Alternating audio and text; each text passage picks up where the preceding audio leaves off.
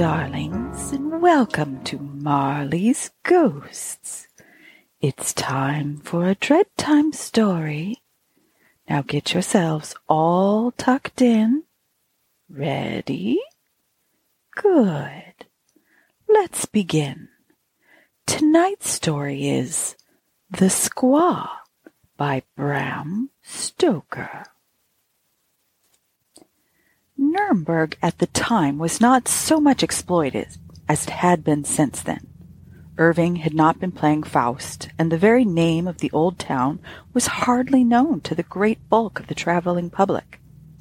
My wife and I, being in the second week of our honeymoon, naturally wanted someone else to join our party, so that when the cheery stranger Elias P. Hutchinson, hailing from Bleeding Gulch, Mapletree County, turned up at the station at Frankfort, and casually remarked that he was going to see the most all-fired-up Methuselah of a town in Europe, and that he guessed that so much traveling alone was enough to send an intelligent, active citizen into the melancholy ward of a daft house, we took the pretty broad hint and suggested that we should join forces.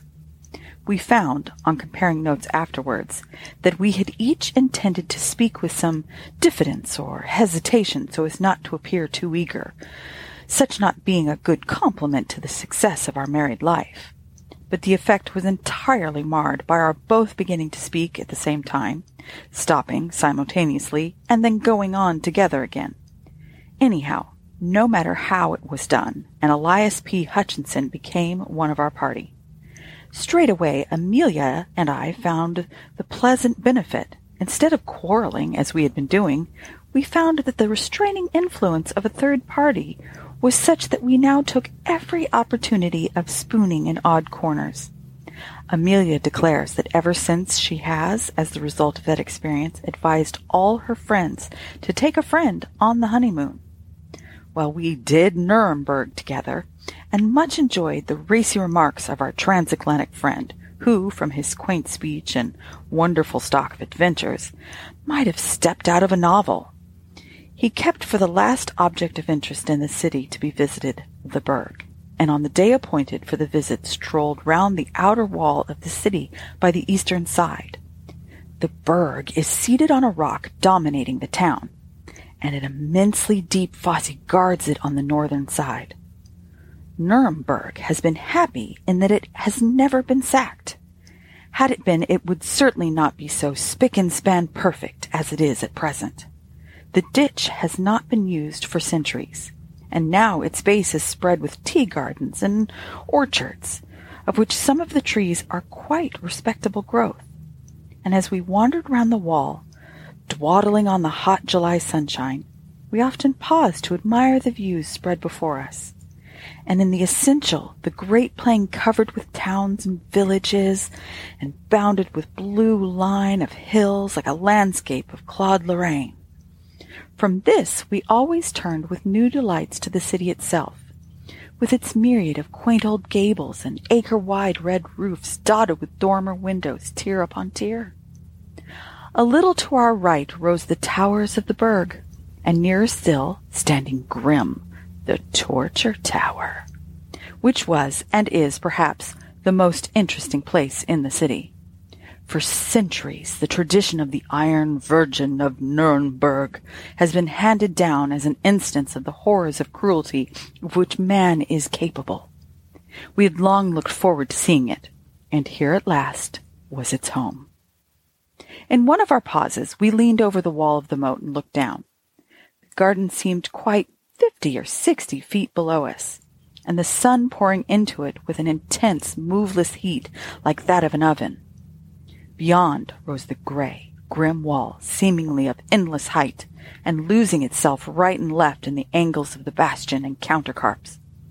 Trees and bushes crowned the wall, and above again towered the lofty houses on whose massive beauty time has only had the hand of approval. The sun was hot, and we were lazy. Time was our own, and we lingered, leaning on the wall. Just below us was a pretty sight. A great black cat lying stretched in the sun, whilst round her gambolled prettily a tiny black kitten. The mother would wave her tail for the kitten to play with, or would raise her feet and push away the little one as an encouragement to further play. They were just at the foot of the wall, and Elias P. Hutchinson, in order to help the play, stooped and took from the walk a moderate-sized pebble. See, he said, I will drop near the kitten, and they will both wonder where it came from. Oh, be careful, said my wife. You might hit the poor dear little thing. Not me, ma'am, said Elias P. Why, I'm as tendered as a Maine cherry tree. Lord bless ye, I wouldn't hurt the poor little critter more'n I'd scalp a baby, and you may bet your vigorated socks on that. See, I'll drop it, fur on the outside so as not to go near her. Thus saying, he leaned over and held his arm out at full length and dropped to the stone. It may be that there is some attractive force which draws lesser matters to greater, or more probably that the wall was not plumb, but sloped to its base. We not noticing the inclination from above, but the stone fell with a sickening thud that came up to us through the hot air, right on the kitten's head, and shattered out its little brains then and there. The black cat cast a swift glance upward, and we saw her eyes like green fire fixed in an instant on Elias P. Hutchinson. And then her attention was given to the kitten, which lay still, with just a quivering of her tiny limbs, while as the thin red stream trickled from a gaping wound. With a muffled cry, such as a human might give, she bent over the kitten, licking its wound and moaning. Suddenly, she seemed to realize that it was dead, and again threw her eyes up at us. I shall never forget the sight, for she looked the perfect incarnation of hate. Her green eyes blazed with lurid fire, and the white, sharp teeth seemed to almost shine through the blood which dabbled her mouth and whiskers. She gnashed her teeth, her claws stood out stark, at full length on every paw.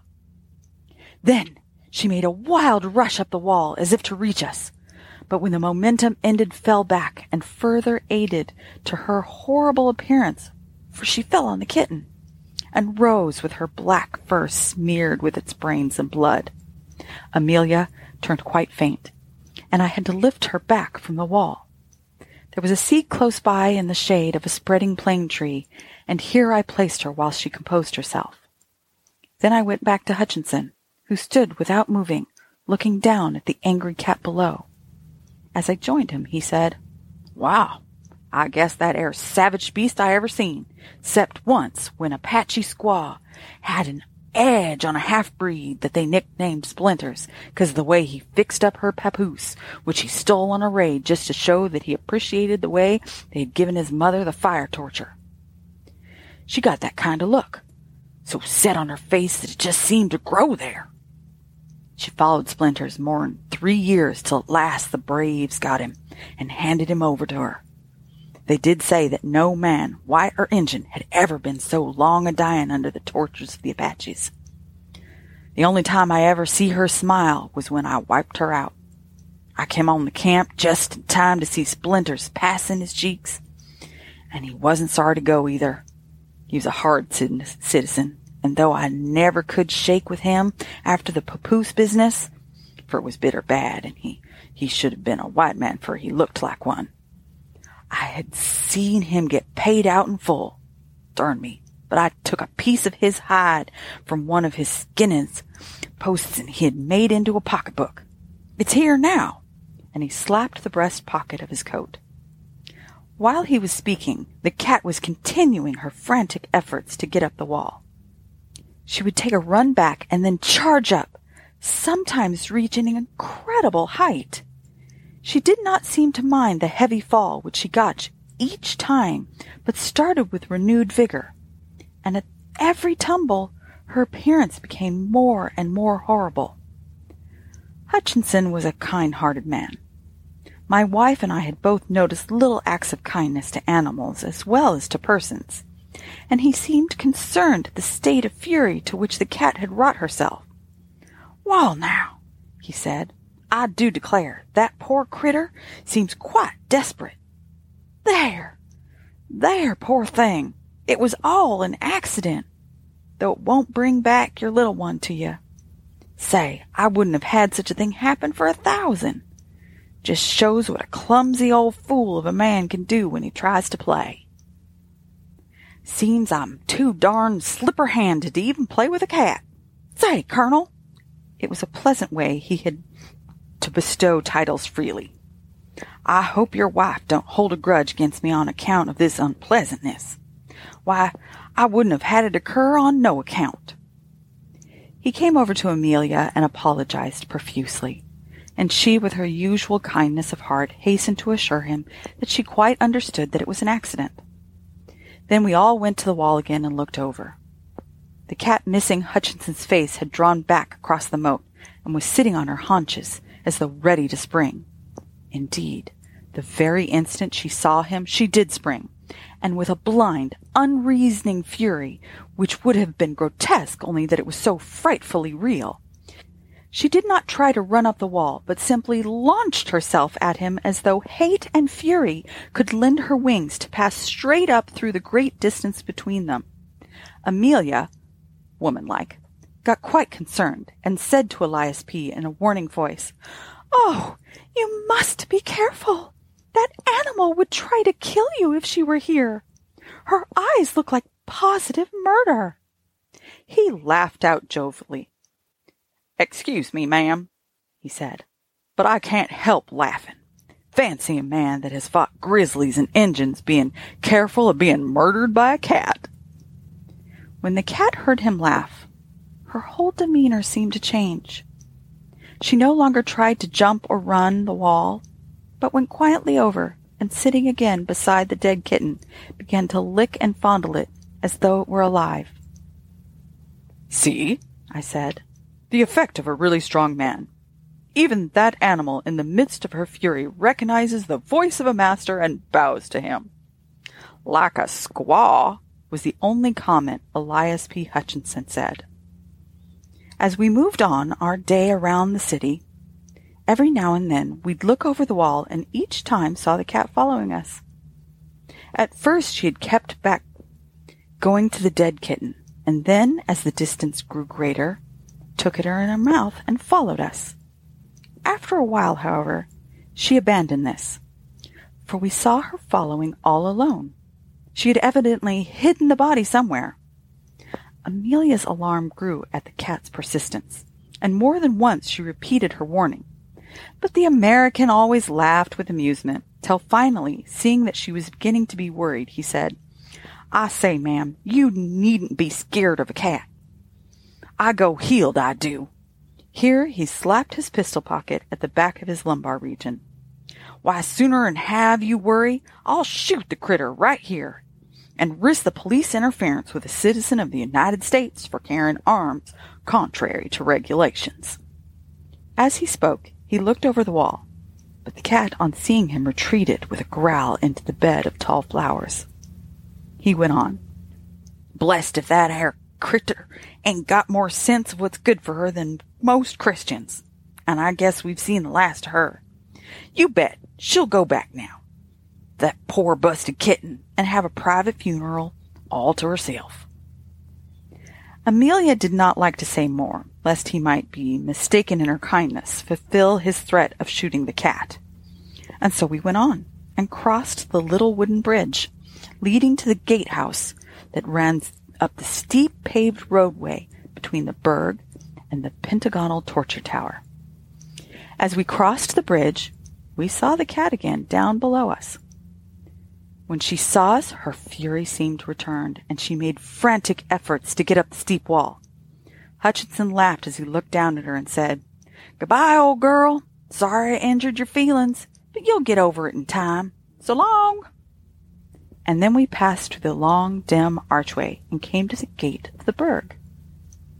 When we came out again after our survey of this most beautiful old place, which not even the well-intentioned efforts of the Gothic restorers of forty years ago have been able to spoil, though their restorations was then glaring white, we seemed to have quite forgotten the unpleasant episode of the morning. The old lime tree with its great trunk gnarled with the passing of time, the deep well cut through the heart of the rock by those captives of old, and the lovely view from the city wall whence we heard, spread over almost a full quarter of an hour. The multitudes of chimes in the city had all helped to wipe out from our minds the incident of the slain kitten. We were the only visitors who had entered the torture tower that morning. So at least said the old custodian. And as we had the place to ourselves, were able to take a minute and more satisfactorily survey than would have otherwise been possible. The custodian, looking to us as the sole source of his gains for the day, was willing to meet our wishes in any way. The torture tower is truly a grim place, even now when many thousands of visitors have sent a stream of life and the joy that follows life into that place. But the time I mention it, it wore its grimmest and most gruesome aspect. The dust of ages seems to have settled on it, and the darkness and the horror of its memories seem to have become sentient in a way that would have satisfied the pantheistic souls of Philo or Spinoza. The lower chamber where we entered was seemingly in its normal state, filled with incarnate darkness. Even the hot sunlight streaming in through the door seemed to be lost in the vast thickness of the walls, and only showed the masonry rough as when the builder's scaffolding had come down, but coated with dust and marked here and there with patches of dark stain if walls could speak, could have given their own dread memories of fear and pain. We were glad to pass up the dusty wooden staircase, the custodian leaving the outer door open to light us somewhat on our way. For to our eyes, the long, wicked, evil smelling candles stuck in a sconce on the wall gave inadequate light. When we came up through the open trap in the corner of the chamber overhead, Amelia held on to me so tightly that I could actually feel her heartbeat. I must say for my own part that I was not surprised at her fear, for this room was even more gruesome than that below. Here there was certainly more light, but only just sufficient to realize the horrible surroundings of the place. The builders of the tower had evidently intended that only they who should gain the top should have any of the joys of light and prospect. There, as we had noticed from below, were ranges of windows, albeit of medieval smallness. But elsewhere in the tower were only a very few narrow slits, such as were habitual in places of medieval defense. A few of these only lit the chamber, and these so high up in the wall that from no part could the sky be seen through the thickness of the walls. In racks and leaning in disorder against the walls were a number of headsmen's swords, great double-handed weapons with broad blades and keen edges. Hard by were several blocks whereon the necks of the victims had lain, with here and there deep notches where the steel had bitten through the guard of flesh and shored into the wood. Round the chamber, placed in all sorts of irregular ways, were many implements of torture, which made one's heart ache to see. Chairs full of spikes which gave an instant and excruciating pain, chairs and couches with dull knobs whose torture was seemingly less, but which, though slower, were equally effective, racks, belts, boots, gloves, collars, all made for compressing at will, steel baskets in which the head could be slowly crushed into a pulp if necessary, watchman's hooks with long handles and a knife that cut at resistance. This a speciality of the old Nuremberg police system, and many, many other devices for man's injury to man. Amelia grew quite pale with the horror of the things, but fortunately did not faint. For being a little overcome, she sat down on a torture chair but jumped up again with a shriek, all tinsy to faint gone. We both pretended that it was the injury done to her dress by the dust of the chair and the rusty spikes which had upset her, and Mr. Hutchinson acquiesced in accepting the explanation with a kind-hearted laugh. But the central object in the whole of this chamber of horrors was the engine known as the Iron Virgin. which stood near the center of the room. It was a rudely shaped figure of a woman, something of the bell order, or, to make a closer comparison, of the figure of Mrs. Noah in the children's ark, but without that slimness of waist and perfect rondeur of hip which marks the aesthetic type of the Noah family. One would hardly have recognized it as intended for a human figure at all, had not the founder shaped on the forehead a rude semblance of a woman's face. This machine was coated with rust, without and covered with dust. A rope was fastened to a ring in the front of the figure, about where the waist would have been, and was drawn through a pulley fastened on the wooden pillar which sustained the floor. The custodian pulling this rope showed that a section of the front was hinged like a door at one side. When we saw that, the engine was of considerable thickness, leaving just room enough inside for a man to be placed. The door was of equal thickness and of great weight, for it took the custodian all his strength, aided though he was by the contrivance of the pulley, to open it. This weight was partly due to the fact that the door was of manifest purpose hung, so as to throw its weight downwards so that it might shut of its own accord when the strain was released. The inside was honeycombed with rust, nay, more. The rust alone that comes through time would hardly have eaten so deep into the iron walls. The rust of the cruel stains was deep inside. It was only, however, when we came to look at the inside of the door that the diabolical intention was manifest in full.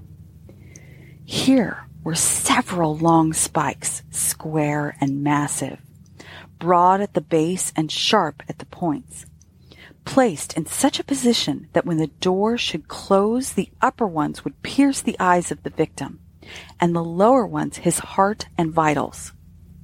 The sight was too much for poor Amelia, and this time she fainted dead off and I had to carry her down the stairs and place her on a bench outside till she recovered.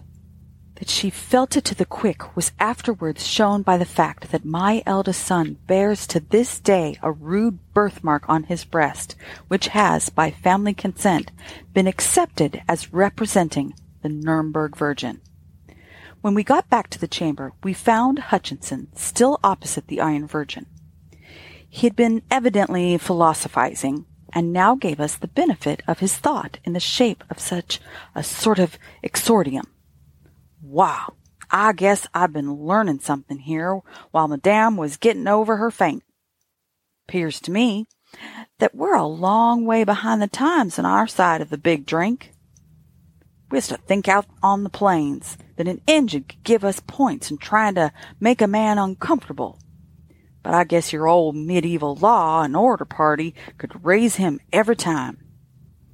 Splinters was pretty good in his bluff on the squaw, but this here young miss held a straight flush all high on him. The points of them spikes are sharp enough still, though even the edges air eaten out by by the rust on 'em. It'd be a good thing for our Indian section to get some specimens on this old play toy to send round the reservation, just knocking the stuff out of the bucks and the squaws, too. But showing them as old civilizations lay over them at their best. Guess but I'll get in the box a minute, just see how it feels. Oh, no, no, said Amelia. It's too terrible. Guess, ma'am, nothing's too terrible to explore in the mine. I've been in some queer places in my time. Spent a night inside a dead horse while a prairie fire swept over me in Montana territory. Another time, slept inside a dead buffler when the Comanches was on the war path and I didn't keen to leave my yard on them. I've been two days in a caved in tunnel in the Billy Bronco gold mine, New Mexico, and was one of the four shut up for three parts of a day in the caissons that slid over on her side when he was just setting the foundation of Buffalo Bridge. I've not funked an experience yet, and I don't propose to begin now. We saw that he was quite set in his experiment, so I said, Well, hurry up, old man, and get through it quick. All right, General, he said, but I calculate we ain't quite ready yet. The gentlemen, my predecessors, what stood in their canister didn't volunteer for the office, not much. And I guess there was some ornamental tying up for the big stroke was made. I want to go in this thing fair and square, so I must get fixed up proper first. I dare say this old galoot can rise some string and tie me up according to sample. This was said interrogatively to the old custodian. But the latter, who understood the drift of his speech, though perhaps not appreciating to the full of the niceties of the dialect and imagery, shook his head. His protest was, however, only formal, and made to be overcome. The American thrust a gold piece into his hand, saying, Take it, pard. It's your pot, and don't be scared. This ain't no necktie party that you're asked to s- assist in. He produced some thin, frayed rope and proceeded to bind our companion with sufficient strictness for the purpose. When the upper part of his body was bound, Hutchinson said, Hold on a moment, Judge. Guess I'm too heavy for you to tote into the canister. You just let me walk in and then you can wash up regarding my legs. While speaking, he backed himself into the opening, which was just enough to hold him. It was a close fit, make no mistake. Amelia looked on with fear in her eyes, but she evidently did not like to say anything. Then the custodian completed his task by tying the American's feet together, so that he was now absolutely helpless and fixed in his voluntary prison. He seemed to really enjoy it, and the insipid smile which was habitual to his face blossomed into actuality as he said, Guess this here Eve was made out of a rib of a dwarf. There ain't much room for a full-grown citizen of the United States to hustle. We has to make our coffins more roomy on Idaho territory. Now, Judge, you just begin to let this door slow on to me. I want to feel the same pleasure as the other jays had when those spikes began to move towards their eyes. Oh, no, no, no, broke in Amelia hysterically. It's too terrible. I can't bear to see it. I can't. I can't. But the American was obstinate. Say, Colonel, he said, why not take Madam for a little promenade? I wouldn't hurt her feelings for the world, but now that I'm here, having come eight thousand miles, wouldn't it be too hard to give up the very experience I've been pining for and putting forth? A man can't get to feel like canned goods every time. Me and the judge here'll fix up this thing in no time, and then you'll come back and we'll all have a laugh together. Once more, the resolution that is born of curiosity triumphed, and Amelia stayed holding tight to my arm and shivering while the custodian began to slacken slowly, inch by inch, the rope that held the iron door. Hutchinson's face was positively radiant as his eyes followed the first movements of the spikes. Wow, he said. I guess I've not had enjoyment like this since I left New York. Bar a scrap with a French sailor. That weren't much of a picnic neither. And not had a show for real pleasure in this dod rotten continent, where there ain't no bars nor engines, and where nary man goes heeled. Slow there, Judge. Don't you rush this business. I want a show for my money. I want a game. The custodian must have had in him some of the blood of his predecessors in the ghastly tower, for he worked the engine with a deliberate and excruciating slowness which after five minutes, in the outer edge of the door, had not moved half as many inches, began to overcome Amelia. I saw her lips whiten and felt her hold on my arm relax. I looked around in an instant for a place whereupon to lay her. When I looked at her again, found that her eyes had become fixed on the side of the Virgin. Following its direction, I saw the black cat crouching out of sight. Her green eyes shone like danger lamps in the gloom of the place, and their color was heightened by the blood which still smeared her coat and reddened her mouth. I cried out, The cat! Look out for the cat! But for even then she sprang out before the engine. At this moment she looked like a triumphant demon. Her eyes blazed with ferocity. Her hair bristled out till she seemed twice her normal size. And her tail lashed about as does a tiger's when the quarry is before it. Elias P. Hutchinson, when he saw her, was amused, and his eyes positively sparkled with fun as he said, Darned if that squaw ain't got all her war paint. Just give her a shove off if she comes any of her tricks for me for I'm so fixed everlastin' by the boss that darn my skin if I can keep my eyes from her if she wants them. Easy there, Judge. Don't you slack their rope, or I'm euchred. At this moment, Amelia completed her faint, and I had to clutch hold of her around the waist or she would have fallen to the floor. Whilst attending to her, I saw the black cat crouching for a spring, and jumped to turn the creature out. But at that instant, with a sort of hellish scream, she hurled herself, not as we expected at Hutchinson, but straight at the face of the custodian. Her claws seemed to be tearing wildly as one sees in Chinese drawings of the dragon. And as I looked, I saw one of them light on the poor man's eyes and actually tear through it and down his cheek, leaving a wide band of red where the blood seemed to spurt from every vein. With a yell of sheer terror which came quicker than even his sense of pain, the man leapt back, dropping as he did so the rope which held back the iron door. I jumped for it, but was too late, for the cord ran like lightning through the pulley block, and the heavy mass fell forward from its own weight. As the door closed, I caught a glimpse of our poor companion's face. He seemed frozen with terror. His eyes stared with horrible anguish, as if dazed, and no sound came from his lips. And then the spikes did their work. Happily, the end was quick, for when I wrenched open the door, they had pierced so deep that they had locked in the bones of the skull through which they had crushed, and actually tore him out of his prison. Bound as he was, he fell at full length with a sickly thud upon the floor the face turning upward as he fell. I rushed to my wife, lifted her up, and carried her out, for I feared for her very reason if she should wake up from her faint to such a scene. I laid her on the bench outside and ran back. Leaning against the wooden column was the custodian, moaning in pain whilst he held his reddening handkerchief to his eyes. And sitting on the head of the poor American was the cat, purring loudly as she licked the blood which trickled through the gashed socket of his eyes.